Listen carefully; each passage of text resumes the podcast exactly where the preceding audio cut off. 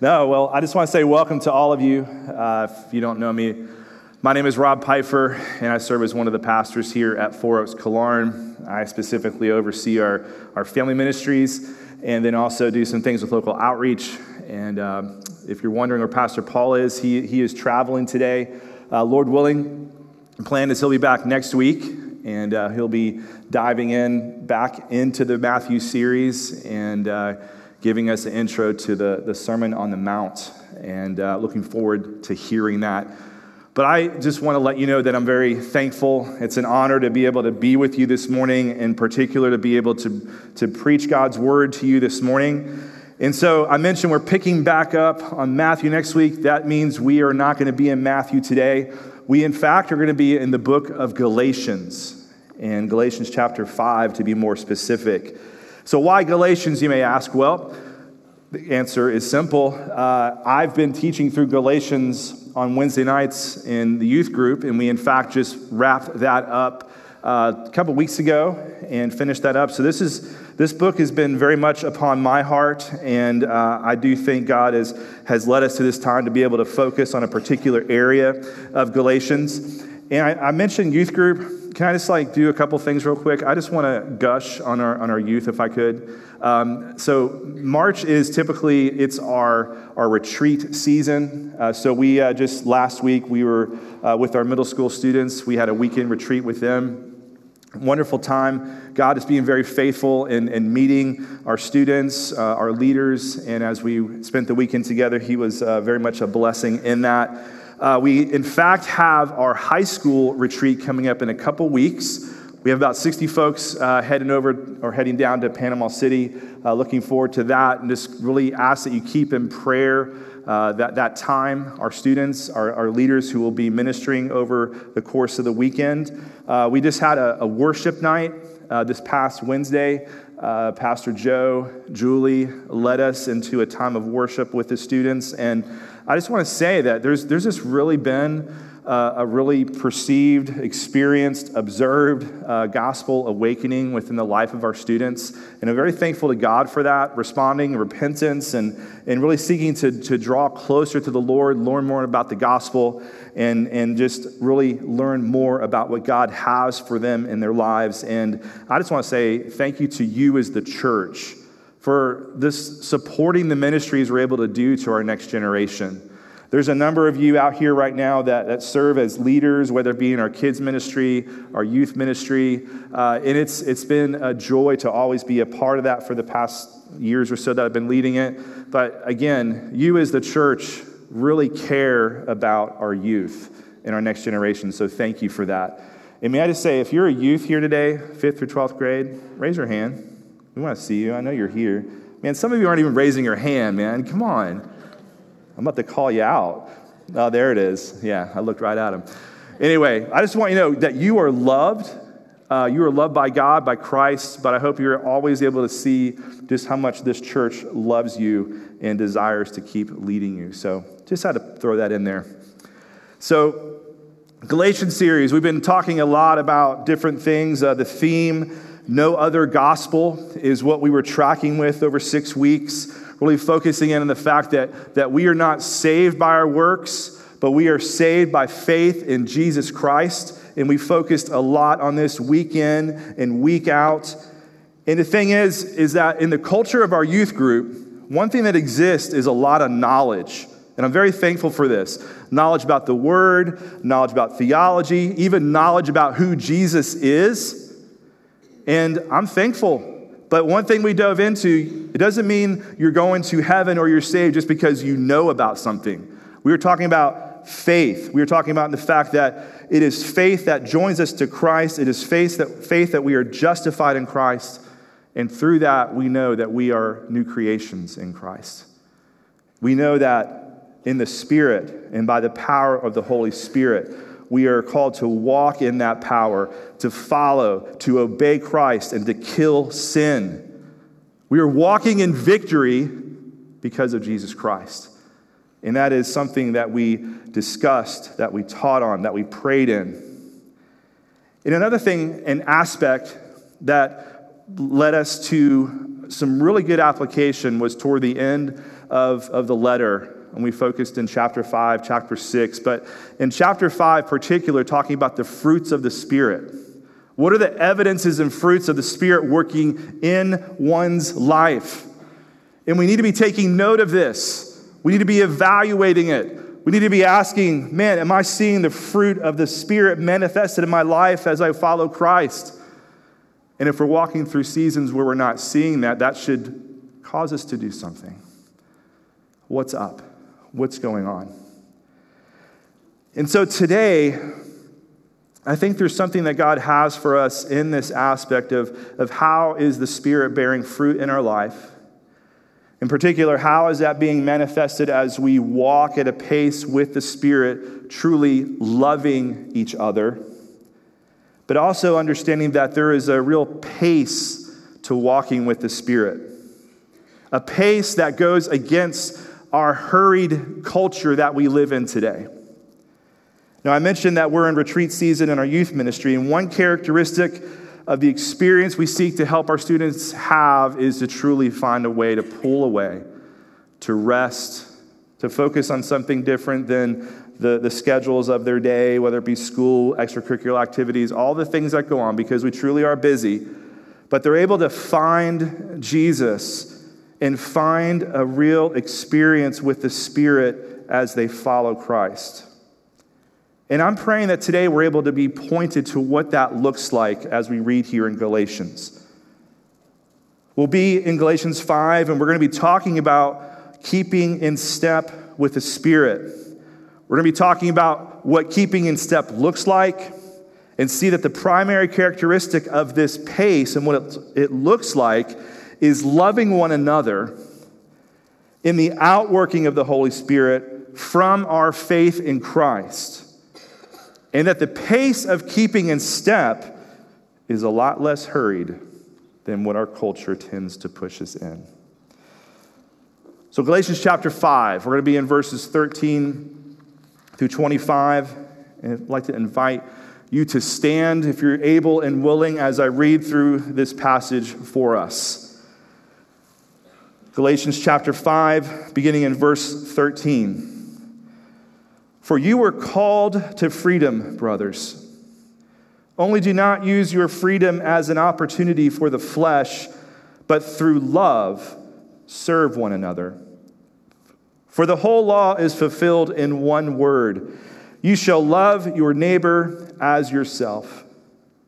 But if you bite and devour one another, watch out that you are not consumed by one another. But I say, Walk by the Spirit, and you will not gratify the desires of the flesh. For the desires of the flesh are against the Spirit, and the desires of the Spirit are against the flesh. For these are opposed to each other to keep you from doing the things you want to do. But if you are led by the Spirit, you are not under the law.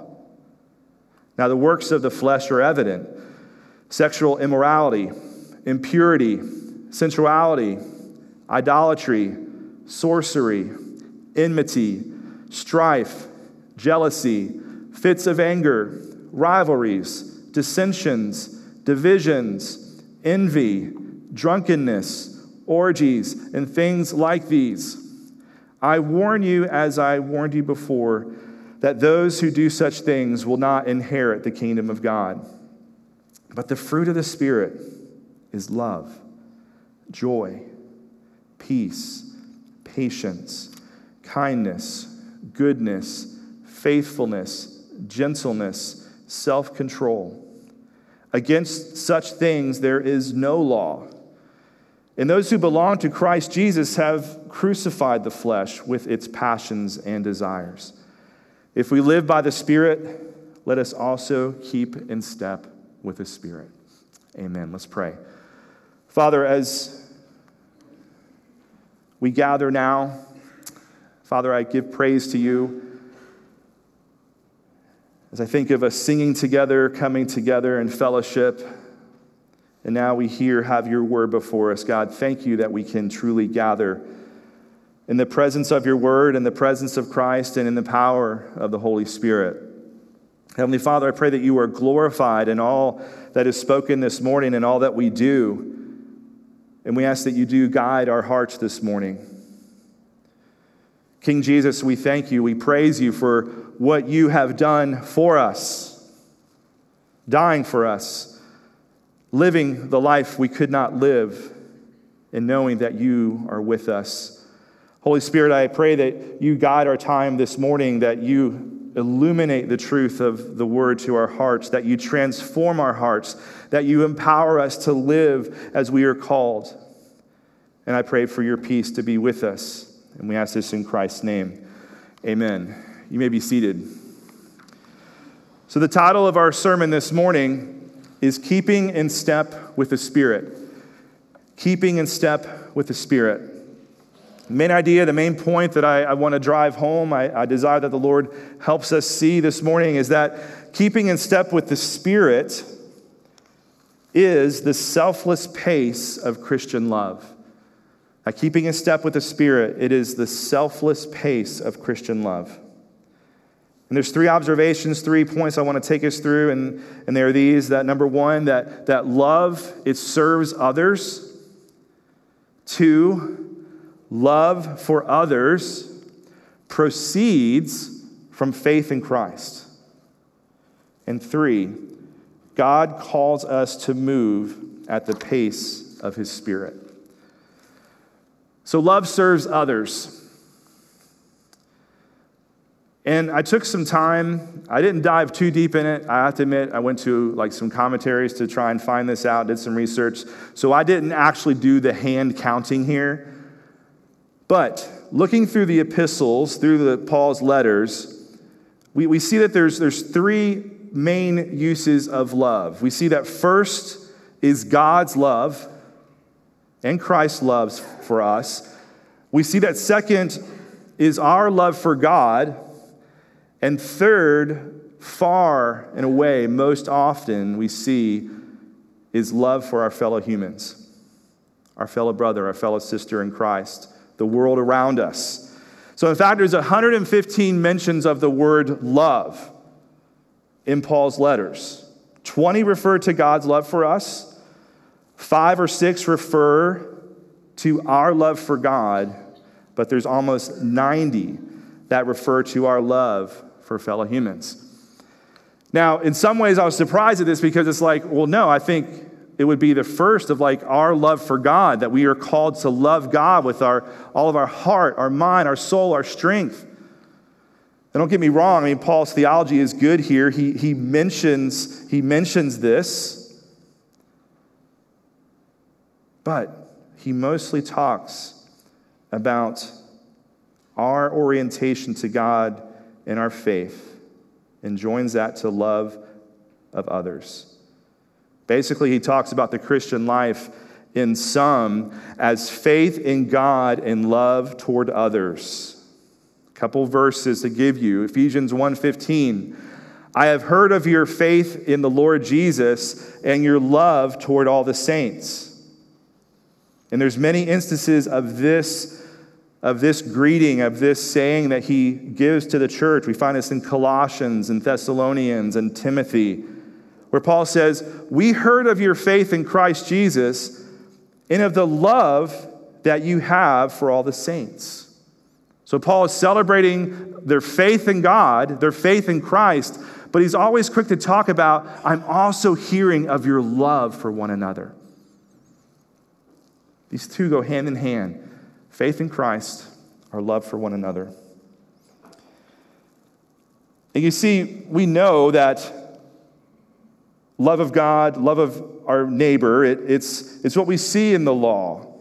We see this in the Ten Commandments, where God's law begins with love me. And we see this in the first four commandments. We also see in Commandments 5 through 10 that, that God's law is fulfilled as we love one another. And Jesus, of course, summarized the law as number one, love for God, and number two, love for neighbor. And Paul emphasizes love as fulfilling of the law more in the letter of Galatians than he does anywhere else. There's three of them Galatians 5 6, Paul says, In Christ Jesus, neither circumcision nor circumcision counts for anything, but only faith working through love. Galatians 5:14 The whole law is fulfilled in one word you shall love your neighbor as yourself. And we also see in Galatians 6 2, where it says, where Paul says, Bear one another's burdens and so fulfill the law of Christ. The fulfilling of the law through loving our neighbor. And we see even the Apostle John. There's, there's similar shape to how John will write about love and faith. And he speaks about it as a completing or a perfecting of love. First comes God's love for us, then our love for him, then his love fulfilled or completed in our love for others. 1 John chapter 4, verses 17 and 18. By this is love perfected with us, so that we may have confidence for the day of judgment. Because as he is, so also are we in this world. There is no fear in love, but perfect love casts out all fear. For fear has to do with punishment, and whoever fears has not been perfected in love. Perfected in love. So, our love, our serving others, fulfills or completes what God requires, which begins in His love for us and our faith toward Him. And that leads us to the second point that love for others, it proceeds from a faith, from our faith in Christ. It proceeds from that. What we're seeing here is that, that we're talking about the fruits of the Spirit. Okay, we're going to be getting into this. When you think of a plant or a tree, there's, there's a root of that tree. And that root is firmly planted in the soil that is fertile, and, and what springs forth from that tree is the fruit. As we're talking about this, I want you to see and think of as our faith in Christ as the root. It is the root for all things that we do, believe, and how we live, in particular, bearing the fruit of love. You know, Paul's summary, it's, it's always this, this Godward term that, that there is this vertical faith that produces a horizontal and outward love to those around us. Real quickly again, in, in 1 Timothy 1 5, Paul says, The aim of our charge is love that issues, or you can say proceeds from a pure heart and a good conscience and a sincere faith. Genuine love for others begins with faith in Christ. Or we might say, faith in Christ in us is the channel through which genuine love flows for others. All right, so how, how is this happening? What, what is taking place here? Now, think about this. Think about when you first, if you're a believer in here, when did you first come to know Jesus? What was the circumstance? What is your testimony? What is the story of how God worked in your life to bring you to the understanding that you need a Savior? That the Spirit's work in you produce this faith to cry out and say, Yes, I believe in Jesus Christ as my Lord and Savior. Do you think about that on a regular basis? Do you then think about what took place in your life as God was doing that in your life? The freeing, the fulfillment, the joy. I tend to think as we continue to follow after Christ, because of the hurriedness, because of all the distractions, we tend to lose sight. We tend to lose experience of just how much joy this simply faith in Christ produces. Faith delights and rests in Christ. It liberates us from the prison of self and prompts us to expand that joy by drawing others through acts of love. you see, I said before, we need to understand our faith in Christ as the root. It's very often to think of this in reverse. And this kind of ties back into a lot of what we were talking about in our, our youth group about, you know, we can't rest in our works and think that that is what draws us and, and, and clings us to God. But it's so easy to do that, especially as we love one another. We understand that the true Christian virtue of loving one another is required, but if we're not rooting that in our faith in Christ, in our identity in Christ, we tend to start loving in a way that's not truly Christ like. What do I mean by that? Well, it's possible to think that we can truly love in a way that's just reflecting and thinking of just ourselves.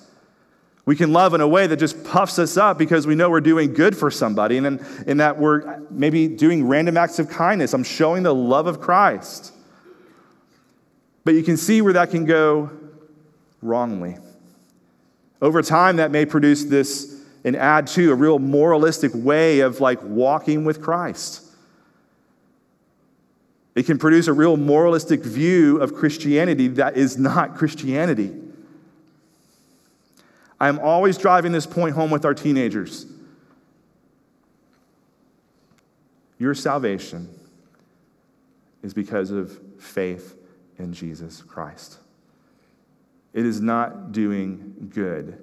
It is not the appearance of, let me do good. It's not the appearance or the pursuit of pleasing those around you, pleasing your parents, pleasing all the authorities in your life.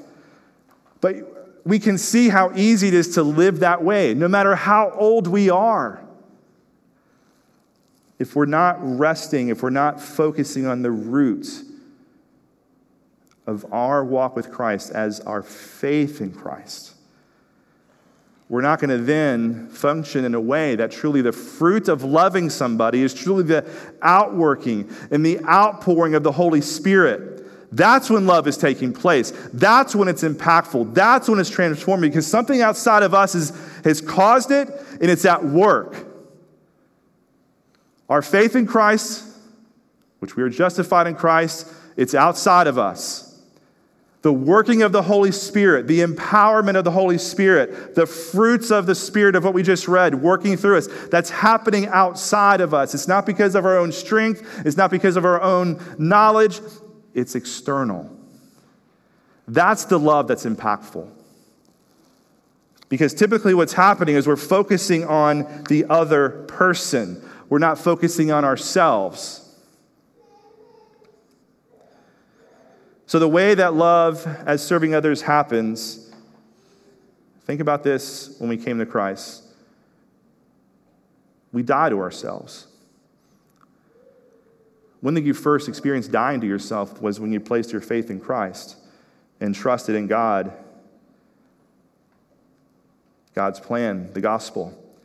And that faith is not mutually exclusive with God's Spirit, but produced and sustained by God's Spirit, and our affections and actions of love are inspired and empowered by the Spirit. We have to see these things together and let it be an evaluation of, of our own lives and how we are truly seeking to serve the kingdom. Like I said, it's easy to rest on our works and our duty as Christians, especially when we're loving others with this attitude, it, it often falls short on the receiver. Give you a quick illustration. So, over the course of my marriage, been married 30 years, I refer to what I call my, my doofus factor. And that ebbs and flows. And what I mean, doofus factor, as I relate to my beautiful bride. And in one particular area, and I still struggle with this, I mean, my, my love language isn't like gift giving or gift receiving, whatever that's called. See, I'm already failing. Um, but it can be a real challenge for me to give gifts. You know why it truly is? Because what am I doing? I'm thinking more about myself and how I'm going to be received, and I want to really get the approval of the person I'm giving the gift to. And it, it just gets so like convoluted and out of whack, and all I'm doing is I'm focusing on myself, and I'm like, ooh, I would give gifts to Shannon sometimes, and I'm in my mind, like, this is the amazing, awesome gift. It's the best one I've ever bought, and she's gonna be blown away. And what does she do? Doesn't really receive it that way. I sense that, and what's up? And someone had to tell me one time, a brother in Christ, dude, um, did she, is that something she really likes? I mean, is that who she is? Is that going to bless her? And I'm like, What do you mean? I mean, I'm giving her a gift. It's an awesome gift. It's great. Yeah, but dude, you're not even thinking of her. Very true. You see, as, as true as love, as if it's rooted in Christ, if it's rooted in our faith, you know, there, there's something at work that I'm truly understanding that I've died to myself. It's not about me, it's how I bless and view others. And there's a real aspect of, of dying to oneself as we seek to love others in this way. A little quick application here do you find yourself, are you typically dying for your brother or sister in Christ? Do you view your relationships in this way? Especially when dealing with conflict.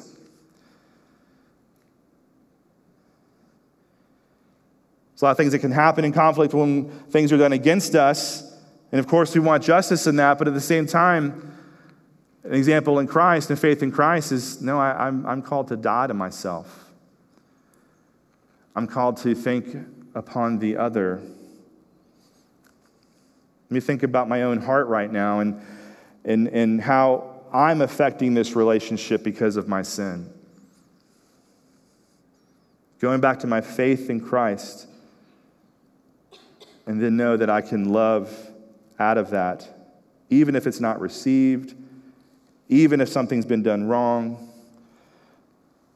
You see, the act in the, in the, in the, the root of a Christian life is always going to be filled with dying to oneself. I think we can easily be reminded and say, Yeah, I've died to myself. I'm, I'm repentant in Christ, and, and I'm, I'm thinking of that vertically, but how are we thinking about that horizontally?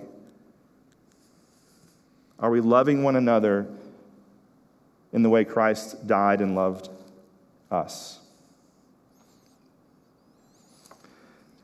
Point three then brings us to a place of okay, this, you know, there's, there's good foundation here, there's good reminder here, there's, there's a description of, of what is external to us and being justified by faith in Christ, but also the working of the Spirit in us. But I think another thing we tend to me especially, fall into is that I'm, I'm, I'm often out of pace with what the Spirit is calling and desiring of me, which is point three. That God calls us to move at the pace of the Spirit. And I admit that may sound a little like abstract, I, I get it. But we're seeing in verse 25 where Paul says, If we live by the Spirit, let us also keep in step with the Spirit. There is a pace at which the Spirit moves and works. And how easy it is for the Christian to presume upon the Holy Spirit that He will adjust to us, our pace, what we think should happen, what, uh, you know, I think you get it. I don't find any word in Galatians 5 about the Spirit's remarkable variability of speed. And that the Spirit will track us down no matter how fast or how sedentary our pace of life is. The clear emphasis here is that, that the Spirit takes the lead and we follow. The Spirit sets the pace. Chapter 5, verse 16, it says, Walk by the Spirit. Chapter 5, verse 18, it says, If you are led by the Spirit, and again, verse 25, if we live by the Spirit, let us also keep in step with the Spirit. The call is to walk with the Spirit at the Spirit's pace, be led by the Spirit, live by the Spirit, keep in step with the Spirit. If you're a visual person like me, it's always, I always like to think in pictures. And, and I think this picture of walking, it's a powerful image for the Christian life.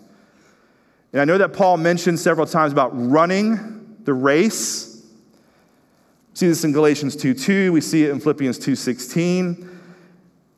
In fact, in Galatians 5 7, Paul is lamenting. He said, Galatians, you were running well. What's happened to you? Referring to them reverting to the law rather than their faith in Christ. He likens the Christian life, Paul, the, to, to a kind of foot race with, with a prize at the end. We see that in 1 Corinthians 9:24. He says, "So run that you may obtain it." But I think it's important to think about this running metaphor as, as more of just the endurance. Keep at it. Run the race to the finish. Don't stop. Keep going. But there's a pace. And I think that pace we see is more about walking, and more so just being mindful. We're being led, or we're trying to lead.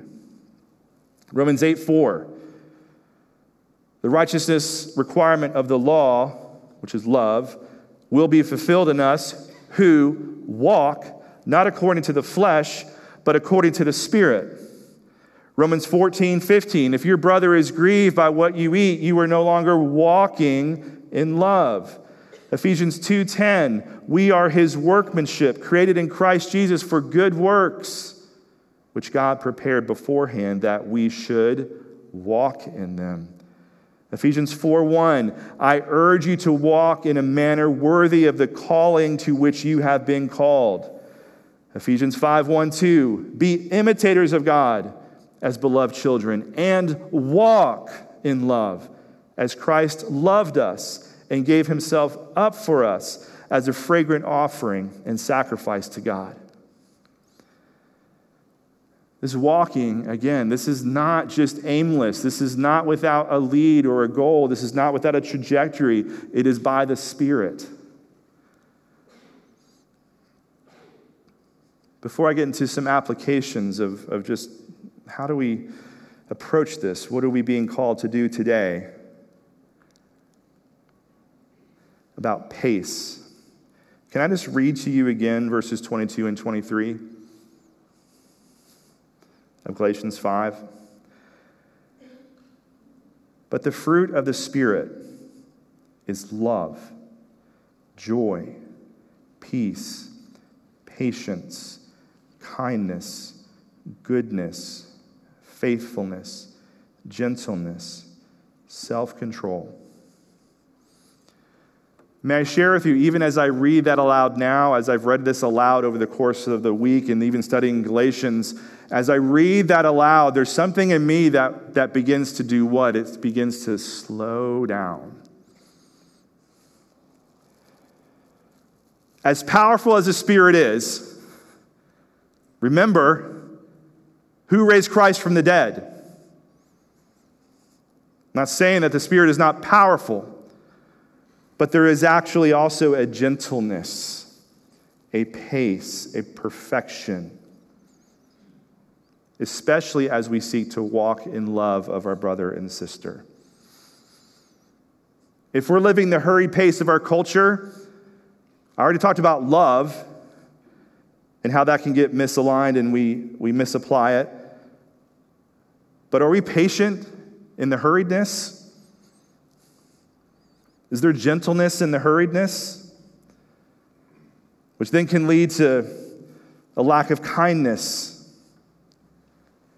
even a lack of self control, especially when it comes to having a peace. I think we here who are Christians understand when we are out of sync. We feel empty. We feel frustrated. There's something that we're not at pace with. If you're not a believer here, but God, I want to assure you, God is waiting. God would God is provided a way for you to come to him in Christ. Maybe there's something in your you can just tell there's something stirring in you. May I invite you to consider the Holy Spirit at work in your life, and maybe this is where you need to place your faith in Christ. The Spirit, it works in ways that slow us down. So, can I say to us this morning, you have permission to slow down? Like I can grant you that. Look, I, I, I know that there are people in here who have very influential careers, jobs, demands. I think of families with young children, the life of, of a mother raising their children, the life of the father and mother together raising the family. It is busy.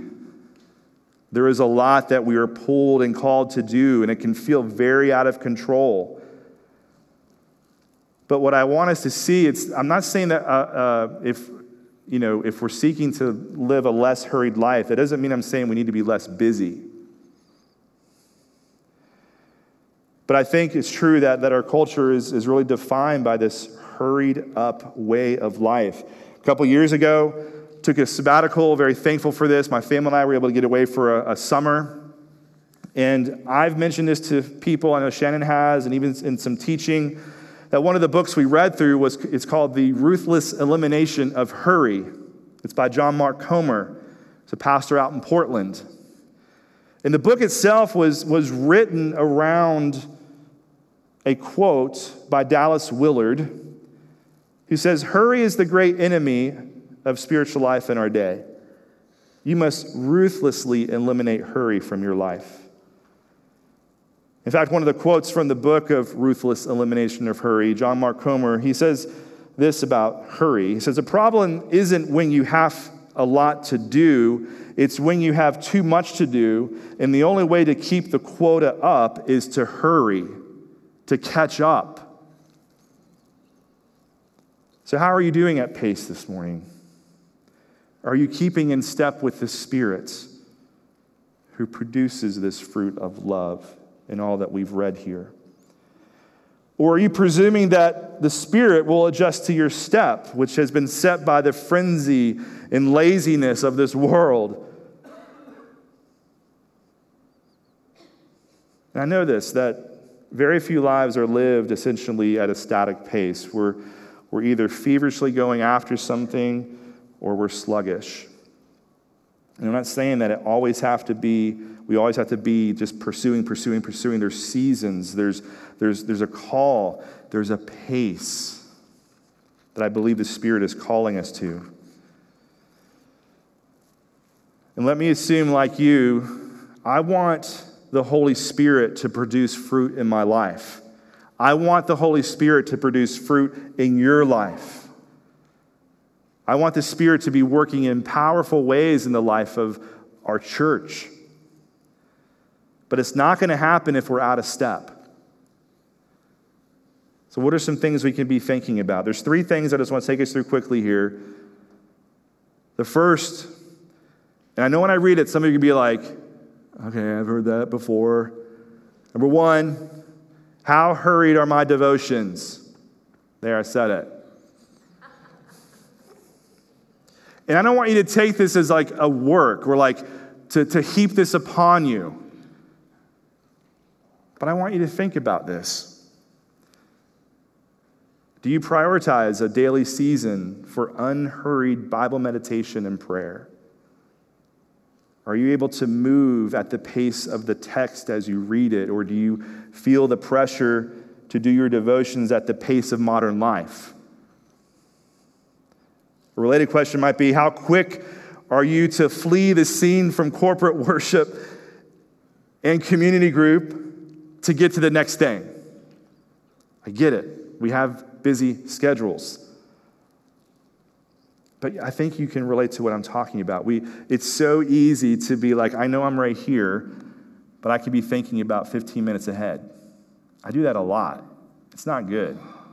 I mean, I can, it's just, there, there's, there's, a, there's an unhealthy way to live in that way. There's a healthy way, strategic, you know, being, you know, kind of see what's coming. But I want to say to you that in the power of the Spirit, that's where we want to be. So, how hurried are my devotions? Another question is Do I have enough room for God's wonderfully humbling providences? Are you frustrated this morning? Are your plans not working out? Some of us in here kind of are more go with the flow, and they're like, I'm fine with that. I'll just adapt and be all right. Others, type A, affects us differently, but I don't care. If you're type A or type Z, We have frustrations. We have, we have those things in our life that things aren't going according to plan, and we're frustrated by them. And you see, what we typically do in our hurry culture is we do this obstacle, I must eliminate that at all costs. And guys, that can even be a person. I mean, this person's like in my way because I got this goal, and I'm like, no, I gotta like get out of the way here or get you out of the way, or I'm gonna run around you to get what I want. Is that a life of being empowered by the Spirit and love? No. One thing we have to, I have to realize, and I believe God makes a point to do this regularly, is to frustrate our plans so that we can increase our self reliance on Him. God's jealous like that. He's loving like that. He's a disciplinarian like that. Why? Because He wants you, He wants me. The reason your life goes as planned so infrequently is because God loves you. And if your planning isn't factoring in the normal variables of daily life in a world you do not run, by the way, how are you loving others? You can see how this gets in the way of how we truly are to be loving others when we're focusing on our own plans and being frustrated by them not coming to fruition. And then our goal ends up being trying to fix it all the time. That is a very lack of peace way to live life outside of what the Spirit calls us to live. Last question Do I have enough margin in my schedule in life for other people's needs and interests or requests? I say this with sensitivity. I, I don't, we, we often find ourselves in seasons of just the, the pace seems fast it seems overwhelming. And I'm not saying that if you're experiencing that, there's something wrong. I think God works in that way too to grow our faith and to move things according to his plan. But I do think in the everyday, the mundane, if you will, we need to evaluate how much is my schedule allowing for me to focus on other people. Think of this as a parent, as a husband. How much of my schedule is preventing me from being present to my family? Kids, plug your ears. Kids are demanding, man. You can unplug your ears. I get it. But you have to think at certain times and seasons of life, God places us in that moment to be that presence, that place, that encouragement, that source of truth, that empowered by the Spirit presence for our children, for our neighbor, for our brother and sister in Christ. And again, we're not in the mode of thinking or in the pace of the Spirit if what? If we're constantly thinking about our own selves. So, is life moving too fast for you to see the needs of others? What pace of life will that be for you? Do you have too much on your plate? I think we all can be in places of evaluating these things to really make some faith filled decisions as to what we are to do and how to structure our life. And can I just say, we cannot forget that God is faithful and just to forgive. We may be in a place that we truly need to repent before God, repent to our our, our, our spouses, our children, those around us. You see, we're not in a place that we can't do something. We are in a place, and that is to submit, to die to ourselves, to repent, and to serve and be empowered by the Spirit. And so, in conclusion, let me just reiterate a couple things here that the less hurried life is not an unproductive life. It is not a less fulfilled life. Our example of Jesus, pretty sure we can deduce that Jesus was not idle. He was not frenzied, also. He walked, and he walked, and he walked. And from what we can tell from the Gospels, Jesus' days, they were full. I think it would be fair to say that he was busy. He was not, but he was not frenzied. His days were full, and yet he did not seem to be in a hurry. He moved, he moved at the pace of love. And I do think that's what we need to hear. Are we moving at the pace of love? I want to be like this. But let me just say, it's not strictly about the pace. All right? We could be that place where we're in sync, we're living, we're doing good. Most important, it's about where we are with Christ. And you see, this is good news for us because, again, what does it point to us? That love is the fruit of the Spirit. It's not a fruit of our flesh, it's not the fruit of our strength. Love is produced by the Spirit through us, not apart from us. Our fruit of love happens in and through us by the power of the Spirit. The Holy Spirit not only produces the fruit of love in and through us, but He also pours God's love into our hearts. We see this in Romans 5 5. And that as this is happening, we're bearing fruit by the Spirit. It's not foremost in us or for us, but it's in Christ. Again, first, we are rooted and grounded in love. That is Christ's love for us. And the fruit that bears is the Spirit at work. It is good news to know that we are not the root in and of ourselves, but it is Christ that we are rooted in. And our fruit of love and doing good, engaged as we are in the process, is not our own, but the working power of God's Spirit.